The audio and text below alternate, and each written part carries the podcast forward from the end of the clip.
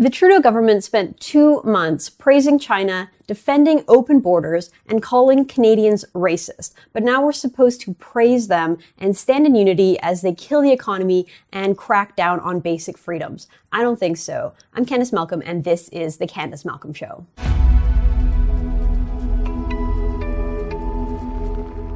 Everyone, thank you so much for tuning in today. I want to do today's show a little bit differently because I think it's so important that there's so much talk right now about all the measures, all the increased measures that the government is taking to keep Canadians safe, to prevent the spread of coronavirus. We see massive outbreaks now in the United States, as well as things continuing to look really, really bad in Europe, especially in places like Spain, France, and Italy. Although the Italy, in Italy, the daily death toll has sort of flattened and is now actually going down which is a good sign, although we're still talking about hundreds and hundreds of people dying every single day from this virus. So everyone's talking about how kind of Canada's doing the right thing now. Justin Trudeau has finally taken control shut down basically the entire economy and our society. Um, provincial governments and local governments are increasingly cracking down on Canadians for doing basic mundane things like going to the park or going for a walk. So before we just sort of sit back and praise it all and accept it all, I think it's incredibly important to be critical at times like this. I totally understand that there's value in showing unity, showing solidarity with Canadians. The important message is that people stay at home right now, that we do what we can to prevent the spread in our own local, in our own direct communities and in our own lives. We, you hear so much flatten the curve, flatten the curve. I, I, think that's all well and good, but I don't think that the government deserves a pass. I think it's important to hold them accountable, to be critical so that they don't try to do these things again. And we saw it last week when Justin Trudeau introduced the legislation that was supposed to simply be an economic stimulus or bailout bill, basically a bill to reimburse Canadians for the lost work, for the fact that we have to shut down our businesses, the fact that we have to stop going to work. So the idea was just simply to reimburse Canadians for the economic loss from forced government policies, but instead they sort of introduced a backdoor legislation that blindsided the opposition, uh, asking, basically demanding a power grab for two years, nearly two years, where they would have unlimited powers and taxation powers and spending powers. Fortunately, the Trudeau, go- the, the, the, opposition stopped the Trudeau government, but that's just a perfect example of why we need to hold them accountable. And even the bill that they ended up getting still gave the government unprecedented powers for the short term, for the interim. It gave the finance minister powers to tax and spend. It gave the federal government uh, new powers under the Quarantine Act. And so, not just uh, not just from a libertarian perspective, not just for libertarians, but all Canadians should be weary. We should discuss and talk about at least the sacrifices that we're making, the trade-off that we're making, and have a fulsome conversation about the pros and cons of the policy direction that we are taking. I've talked about this on the show in the past. Justin Trudeau likes to sort of shrug his shoulders. He did it again today during his press conference and just say, it's not up to politicians. We're only looking at experts. We're looking to doctors and epidemiologists, and it's not up to us, it's up to them. That, that is a cop-out, okay? That is just not how the world works. You're a politician. You're the prime minister of the country there's always going to be competing data. There are always going to be scientists and experts who disagree with each other. And it is your job to choose a path, to, to, to carve out a, a direction for the country. And you can't just say, you know, don't blame me, don't hold me responsible. I was just looking to the experts. It's, it's fundamentally uh, up to the politicians and the leaders of the country to make those decisions. So I think that before we again go and praise the prime minister for finally doing the right thing, which I think we're sort of going in that direction now with borders more or less closed, you know, with bans on internal travel, with a call for everyone to basically stay at home, especially people who've been out of the country. There's finally a more mandatory 14 day quarantine, self quarantine. But it, let, us go through how the government spent the past two months. So there's a really good piece in the Edmonton Journal. I know, I know the Edmonton Journal, it's usually not my favorite publication. I went to school in Edmonton and I couldn't stand that paper. It was incredibly biased and left wing, but for whatever reason, they came up with a great piece of journalism by David Staples over at the Edmonton Journal. And so they came up with a three part series where they are going to talk about how the government has handled the coronavirus from the onset, from the first time it sort of came up and we learned about this new foreign virus going around China. China was lying about it. China was trying to hide it. So it starts in January. This is going through January and talking about how the government responded. Uh, what Staples did here was just really interesting. He sort of compared and contrasted what Canada did versus what Taiwan did. Taiwan is a small country off the coast of China, very close to China, very close economic and cultural ties to China. And they took control of this thing, like from the get-go. They completely closed off their borders. They closed off travel. They stopped their citizens from being allowed to go to Wuhan. They stopped people from Wuhan from coming in. They really took control of their borders. And because of that, they've had virtually no cases and no deaths in Taiwan. So he, he juxtaposes Canada's response with Taiwan while also talking about what the Chinese were doing, how the Chinese were hiding this and lying about this and doing things that really, really hurt the global community when it came to containing this virus. And interestingly, Staples uh, leaned on the National Review, which is a great conservative magazine in the United States, who did their own timeline talking about China's evil, evil misdeeds throughout the course of this virus. So what we learned is basically this is this is what it comes down to. The first months, uh, the first month of this virus, when it was just first being talked about, first being learned about, the Trudeau government basically did three things. They shockingly and kind of disgustingly continued to praise the Communist Party of China, the Chinese Communist Party. So there's plenty of examples here. Um, on January 29th, Chief Public Health Officer Dr. Theresa Tam praised the Chinese response. She said this, what we have seen, given my close communication with World Health Organization, is how impressed they are with the work of China, the astonishingly rapid way in which they tried to get a handle on what is causing the outbreak, and giving the world the sequence of the virus was very helpful. They've been providing information about cases, which is extremely helpful.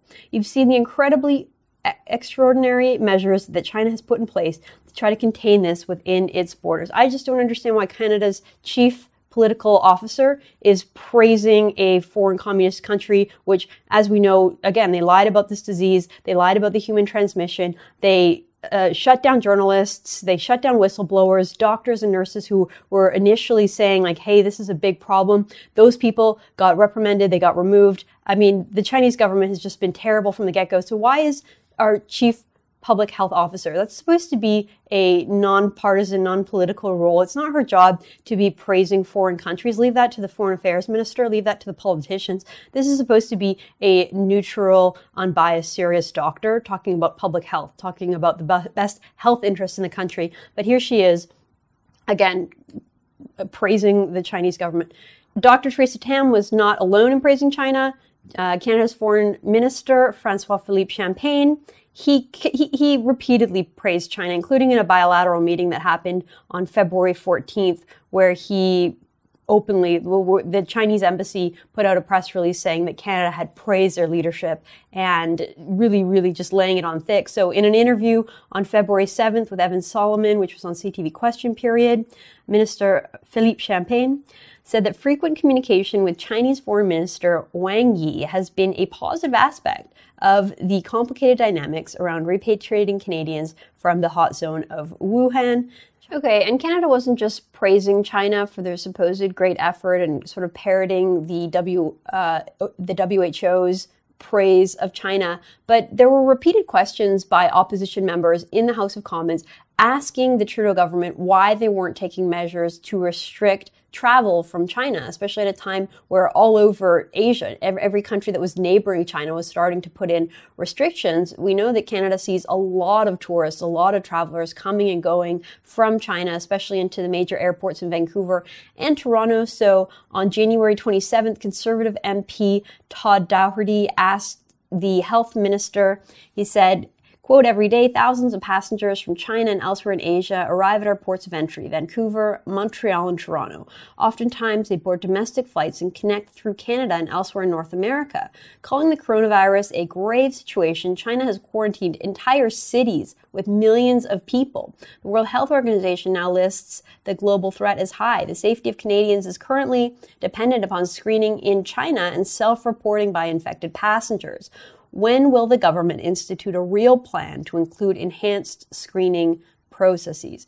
And then in response, Health Minister Hajdu says, in fact, our government has been well ahead of the World Health Organization strategies in terms of screening at ports of entry. We have multiple measures to alert travelers from affected regions about what to do if they suspect they have illness. We have trained our CBSA officers to ensure they have the tools they need to support people who may be ill. We have worked with partner airlines to ensure there is information on flights. So again, it entirely relied on honesty of individuals, of self-reporting, of people who are sick to sort of come forward and say, look, I have the virus or I'm ill. Whereas we know that no one, no one was doing that. People weren't doing that. People were trying to, in fact, hide their symptoms and lie in order to do the travel that they wanted to do. That's not just uh, people from China. It's still happening today with Canadians trying to return to Canada amidst all the travel bans and all of the new precautions. So instead of taking the threat seriously and instead of looking at where the origin of this disease was coming from, the Trudeau government took a totally different approach. And that was to essentially say that this was all just a matter of racism and bigotry on behalf of Canadians against Chinese people. So again, on January 29th, Dr. Theresa Tam said on Twitter, I am concerned about the growing number of reports of racism and stigmatizing comments on social media directed to people of Chinese and Asian descent related to the coronavirus. Racism, discrimination, and stigmatizing language are unacceptable and very hurtful. Again, that is a political statement. That is a political statement coming from a person who's supposed to be a neutral doctor. So how are we supposed to take Theresa Tam's health advice seriously when she's also sitting there pearl clutch, pearl clutching and calling Canadians racist. The concern was not the stigma against Chinese people or people of Asian descent. The concern was not about racism. The concern was about public safety and our public health. The Trudeau government didn't seem to realize that back then. They didn't seem to care. And so they kind of fell back on the, their com- what they're comfortable with. And we know that Justin Trudeau is the most comfortable when he's standing on his high horse, looking down his nose at Canadians and calling us racist for any number of imagined reasons. And so Justin Trudeau repeats this language again. February 1st, he says, there is no place for discrimination driven by fear in Canada as he delivered marks at the Chinese Lunar New Year celebration in the East End of Toronto. Trudeau condemned racism linked to the coronavirus outbreak, which originated, as we know, in Wuhan, China. So instead of taking the threat seriously, they kind of fell back on their familiar territory of talking about how this is nothing more than just xenophobia. It's an excuse to uh, for Canadians to just, you know, take off the mask and show our racist true colors. That's according to not just the liberals, but also our neutral public health uh, official or the top doctor or the top public health official in the country, Dr. Theresa Tam. So, so, so those are the two main approaches they took first. First, they praised China. Second, they blamed Canadians and blamed it all on racism. And then on top of that, we've talked about this many times on the show, they defended their open borders. So they repeated over and over and over again that closing the borders wasn't going to help, that, that it wasn't going to stop the disease. Diseases know no borders. We, we, we have plenty of, plenty of examples. So Dr. Theresa Tam on January 29th, she this is from the Edmonton Journal piece. She spelled out her own philosophy with a focus on the main line of defense being the country's hospitals, not its borders. This is a virus, it can cross borders. This is a layer of a multi-layer response. So Theresa Tam really kind of doubled down on the idea that she was more concerned about making sure that people at coronavirus were safely going to hospitals and that there was just no point in stopping the border because the border was not going to be able to stop this virus. She reiterated that on February 3rd. She said the advice is provided to travelers. The World Health Organization advises against any kind of travel or trade restrictions. It was February 3rd the World Health Organization advises against any kind of travel or trade restrictions, saying they are inappropriate and could actually cause more harm than good in terms of our global effort. We had that reiterated by Health Minister Patty Hajdu, who said that the more countries that have outbreaks, the less relevant borders become. A virus knows no borders. And then Justin Trudeau, as recently as March 5th, March 5th, he says, he strongly affirms Canada's open border approach to reporters. He said, We recognize there are countries that make different decisions. The decisions we make is based on the best recommendations of the World Health Organization and the tremendous health experts who work within Canada and around the world.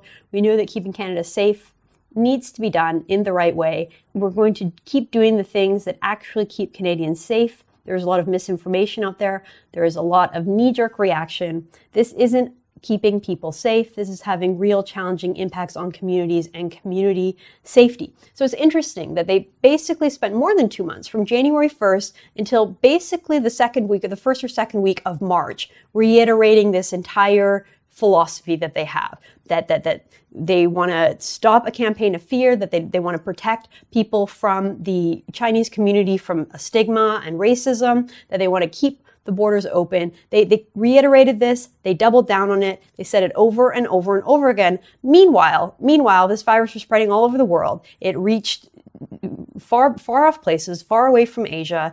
It hit Italy. It's hit Iran. At this point, the numbers were really, really starting to look bad in those places. And it wasn't until basically mid-March that all these politicians kind of had their their eyes open, they had an awakening, and they did an about face and changed course on all of this stuff. So all the stuff that they had said before, they changed, they did an about face on, particularly the borders. So how are we supposed to sit here and praise them for closing the borders when they spent months defending the borders and, and, and during that time allowing the virus to get into the country to spread to a point where we can no longer contain it and we have to put the entire society and the entire economy on hold.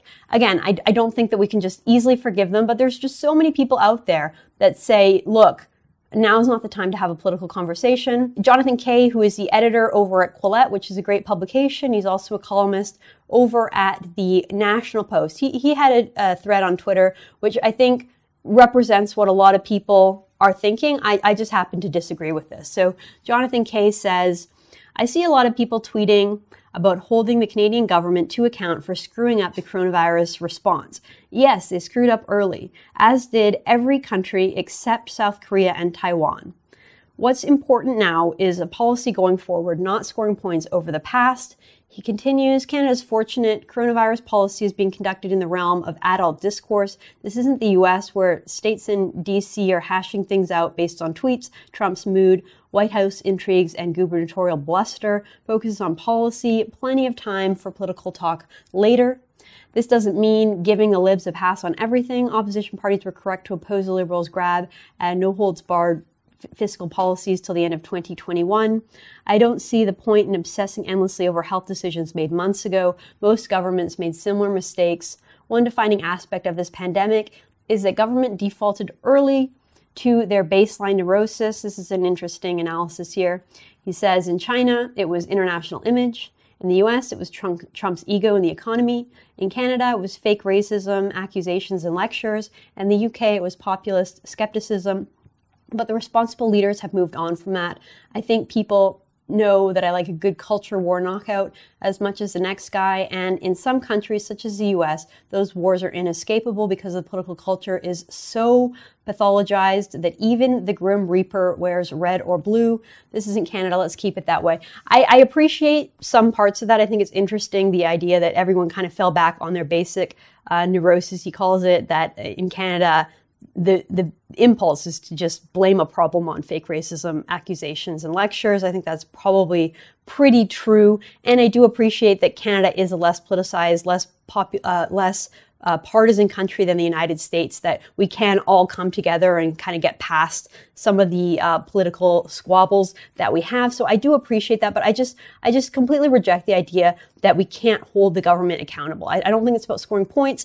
I think it is about holding the government accountable for spending two months insisting on open borders, praising the communists in China, and scolding us as racists instead of taking the tough measures that were implemented. There were a lot of people saying, "Look, we need to take these tough measures." The Trudeau government rejected it, and if you read through the Edmonton Journal article that again I say is really well done, you should go check it out one of the things that they were really concerned about was again protecting the minority Asian community in Canada, which again is all well and good. You need to protect minority rights in any country, but they were so concerned about trampling the liberties, the civil liberties and economic freedoms of people who had just come from China that they refused to take any measures. And yet here we are now at the end of March and they've taken those measures for the entire society. And I didn't see the same sort of caution and trepidation about doing that to all Canadians that they were so concerned about doing to a small group of a subset of people in Canada just one month ago. So I, th- I think it's important that we hold them accountable, like I said. And it isn't just that it isn't just that. There's a lot of misnomers that are being put out there. So basically, the Trudeau government has done a complete about face, and now they're entirely just so concerned about stopping the spread that they're willing to take any measure possible, any measure possible, including putting millions and millions of Canadians out of work. And so when someone loses their job or when someone's business is teetering on the brink, I know that there are government programs that are promised to reimburse and compensate businesses, but that doesn't stop the fear and anxiety that so many business owners have about not being able to make their payroll, not being able to pay their expenses, what they're going to do. And, and the idea that the government is just simply able to write endless checks and sort of mend all of those needs is complete nonsense. It's complete nonsense. There are thousands of thousands of Canadians that are going to go bankrupt because of this. Thousands and thousands of businesses that are going to go bankrupt, regardless of all of the measures that the Trudeau government takes. There are people who, let me give you an example. If you just open a restaurant, if it was your lifelong dream to open a restaurant, you borrowed, you saved, you did everything you could to launch the restaurant, and you launched it on March 15th, it doesn't matter what the Trudeau government does. You're not going to be able to bridge that gap and make it last. And even when this thing all ends, which at this point we have no idea when it will or if it will. I mean, we, we hear from the health officials that this could be months and months away, that we could be stuck in this situation until June or July. I'm, I'm sorry, getting 75% of the wages to pay your employees is not going to bridge that gap for so many people. And, and, and that's not to say anything about the sort of culture of young freelancers and people who run their own businesses, people who do startups, people who really need a good economy in order to just survive. Um, all of those people are going to be irreparably damaged. And so when you look at public health concerns, like you look at the public health concern about coronavirus, and I'm by no means trying to downplay coronavirus. I think that it is very wise and sage advice for people to stay home. I personally am now in my third week of, sorry, I'm now in my fourth week of being self-isolated and staying at home. The only time I have left the house in the last four weeks is to go grocery shopping, which I've done twice um, to go to the hospital when I got my own coronavirus test and I tested negative, and then just to go for family walks around the neighborhood with my husband and my young son. So I, I am self isolated. I'm not going out. I encourage everyone watching this to do the same, to not risk it, to not go out. There's no, there's no real reason to. There's no point in doing it. But that said, I think that the, the policies that this, the government is taking, and not just in Canada, but all over the world. The idea that we're just going to sort of press pause on the global economy, hope that the virus will pass, and then we'll press unpause and the economy will somehow be exactly the same. I think that's a very, very risky policy. I think it's a risky decision. It was made hastily, and we don't know we don't know how it's going to turn out. We don't know whether that's going to be the right choice. We don't know at the end of all of this if we're going to learn, like, hey, the coronavirus uh, mortality rate is less than the seasonal flu. We all kind of overreacted. Yes, we know that it's much more transmissible. It spreads a lot faster. It's much more contagious, but we could learn that it's much, much less deadly than the flu. And there are plenty of experts and epidemiologists. There are plenty of epidemiologists out there who believe that the, that the, when this is all said and done, we're going to learn that the mortality rate for this thing is less than the flu. So yes, I think hopefully, hopefully what happens is this thing goes behind us. We get a vaccine, we get a, a, treatment for this, for this disease and it, we stop in its tracks before it gets as deadly as many predict. That's my hope. My hope is that we look back at this whole saga of 2020 and we think of it as the year we massively overreacted. Mm-hmm. The, the year that we decided to tank our own economy, the, the best economy the world has ever seen the year we decided to tank our economy out of an abundance of caution for a disease that turned out not to be as bad. That's, that's what I hope will happen. I'm not saying it will, but I do think that it's important to lay out the, the choice that we're making. And I, I, think that there's a lot of people presenting a false dichotomy. I'll give you an example of this is just sort of a random guy on Twitter, but I think that his sentiment is what a lot of people on the left are saying right now. So I'll, I'll use it as an example. Um, he says to me, he says uh, uh, so so in response to my my point that I was making that doctors and epidemiologists don't all agree with each other and that's the problem with just saying we're going to listen to doctors and epidemiologists is that well they don't all think with one collective brain and there's a lot of different theories a lot of different models out there. So you can't just say let's rely on what the doctors say because the doctors don't disagree and so this individual he says, and when the experts disagree, do you err on the side of public safety or the side of profit? Because you seem to be advocating for the latter. So I think this is a complete false dichotomy to say that on the one side, we have public health concerns, and the other side, we just have like a bunch of greedy capitalists who want to make money. Um, you know, who cares if a lot of people die? It's just all about the bottom line. Uh, that's a totally, totally false dichotomy, and it's very silly because we're talking about death and misery on both sides. Let's be clear. We're talking about people who, if, if we decide to say, you know what, we're not worried about the coronavirus, everyone just go about your daily lives,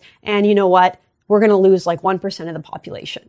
Um, that, that, that is a incredibly deadly decision to be made, and that's probably the wrong decision. But if we say the opposite, you know, we're going to do everything we can just to save one life, so every single person is mandated by law to stay inside their house and not leave, um, we're also going to probably lose, I don't know if we're going to lose 1% of the population, but there are plenty of studies out there that suggest the economic misery and suffering that comes as a result of a global recession. And that's what we're talking about. We're talking about basically a Great Depression and something that we haven't seen for 100 years in this country.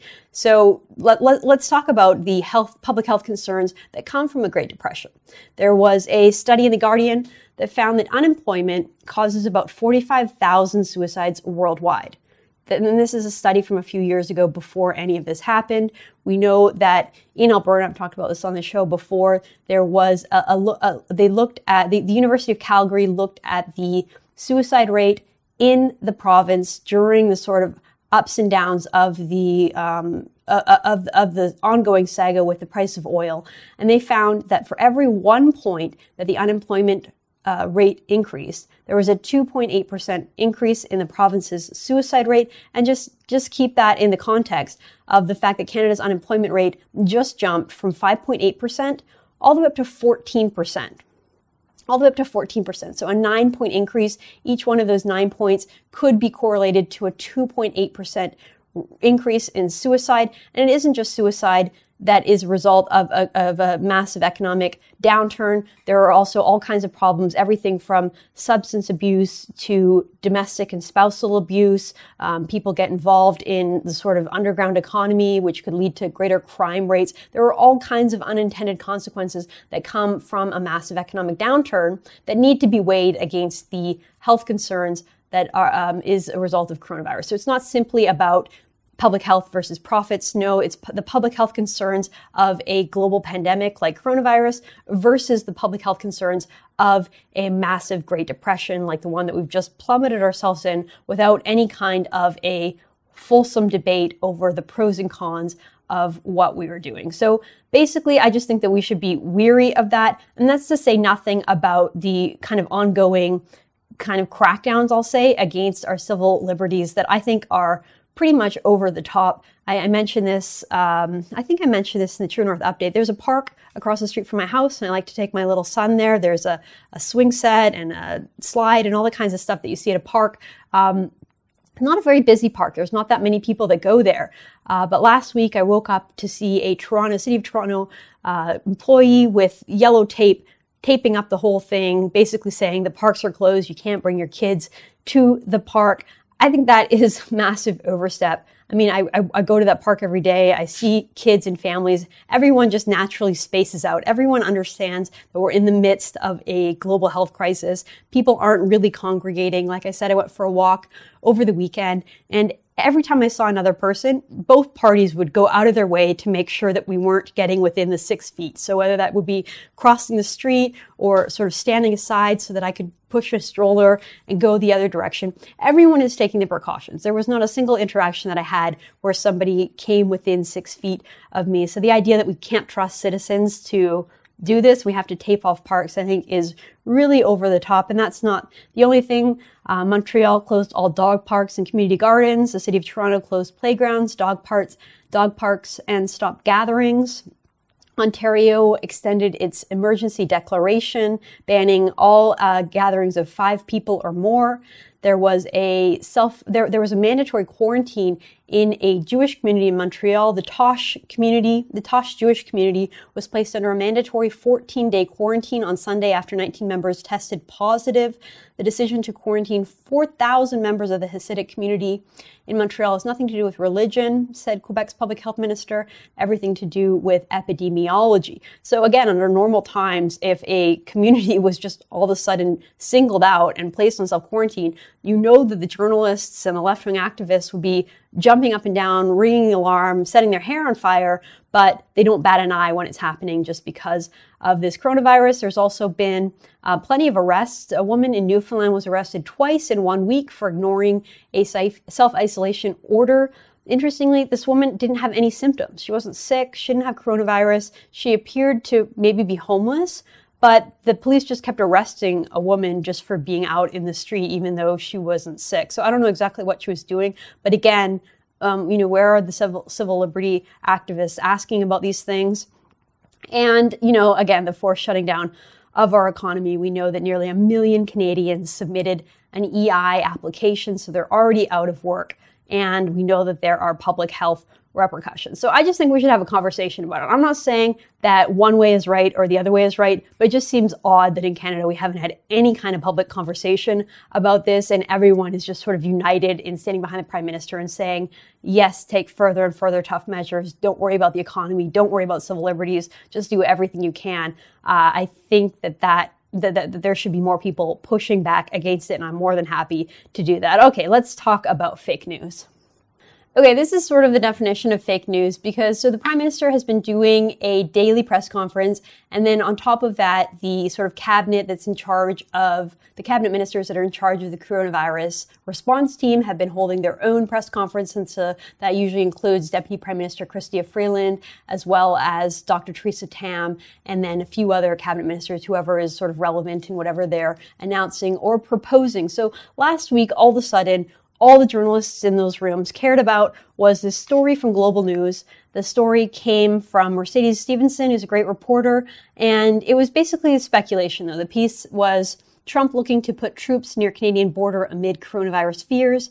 The American government officials inside Donald Trump's White House are actively discussing putting troops near the Canadian border in light of U.S. border security concerns around the new coronavirus pandemic, sources tell Global News. So anonymous sources are the basis of the story, and it's kind of speculation. They're saying people in sources are telling Global News, we're hearing that perhaps someone inside Donald Trump's White House are actively discussing the potential possibility of putting some troops at the border. And that was it. There was no confirmation. There were no quotes. There were no named quotes like a quote where someone was willing to put their name behind it. It was just basically a story saying maybe they're kind of thinking about doing this.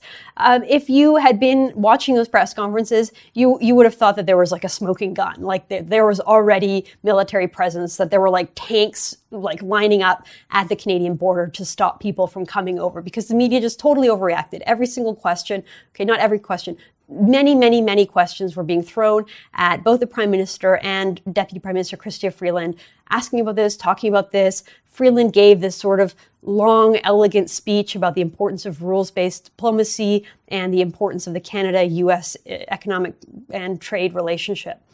And basically said this would really hurt the relationship we'd have. The journalists were just all over it. It sort of enabled their bias against the United States, their anti-Americanism and their hatred for Donald Trump to come to the surface.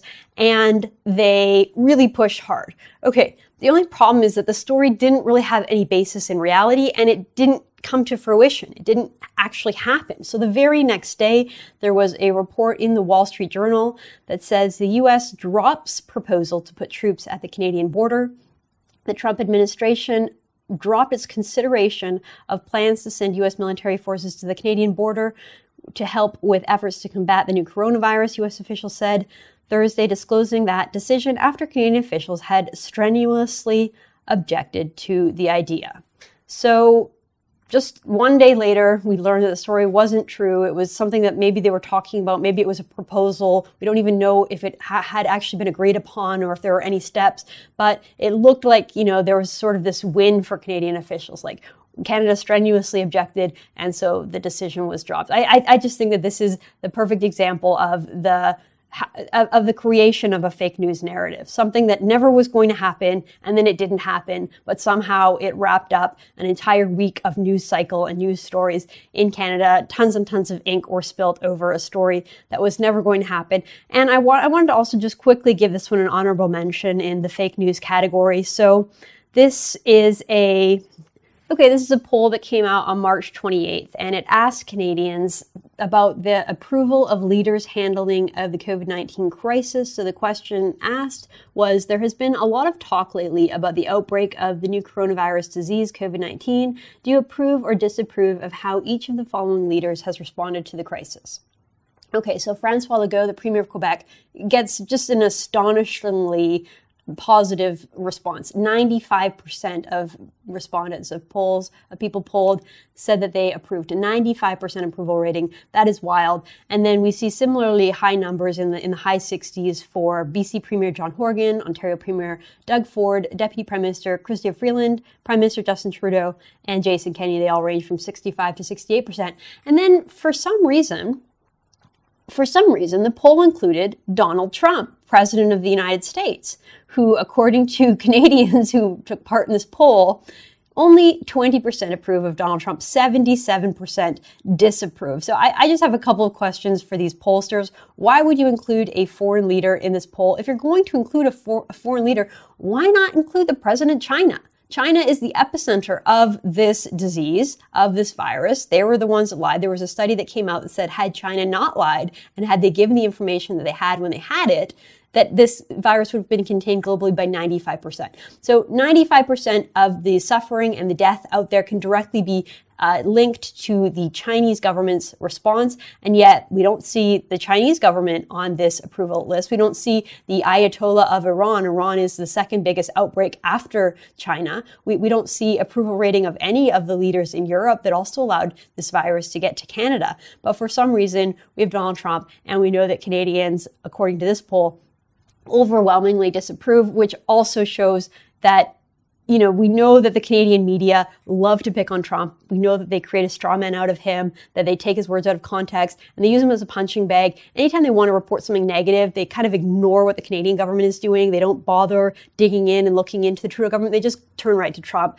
use him as a punching bag. And I guess 77% of Canadians agree with that media take on Donald Trump and they think that he is doing a bad job, which again is kind of interesting because this is a point that Jonathan Kay made. Everybody kind of screwed this up at the beginning.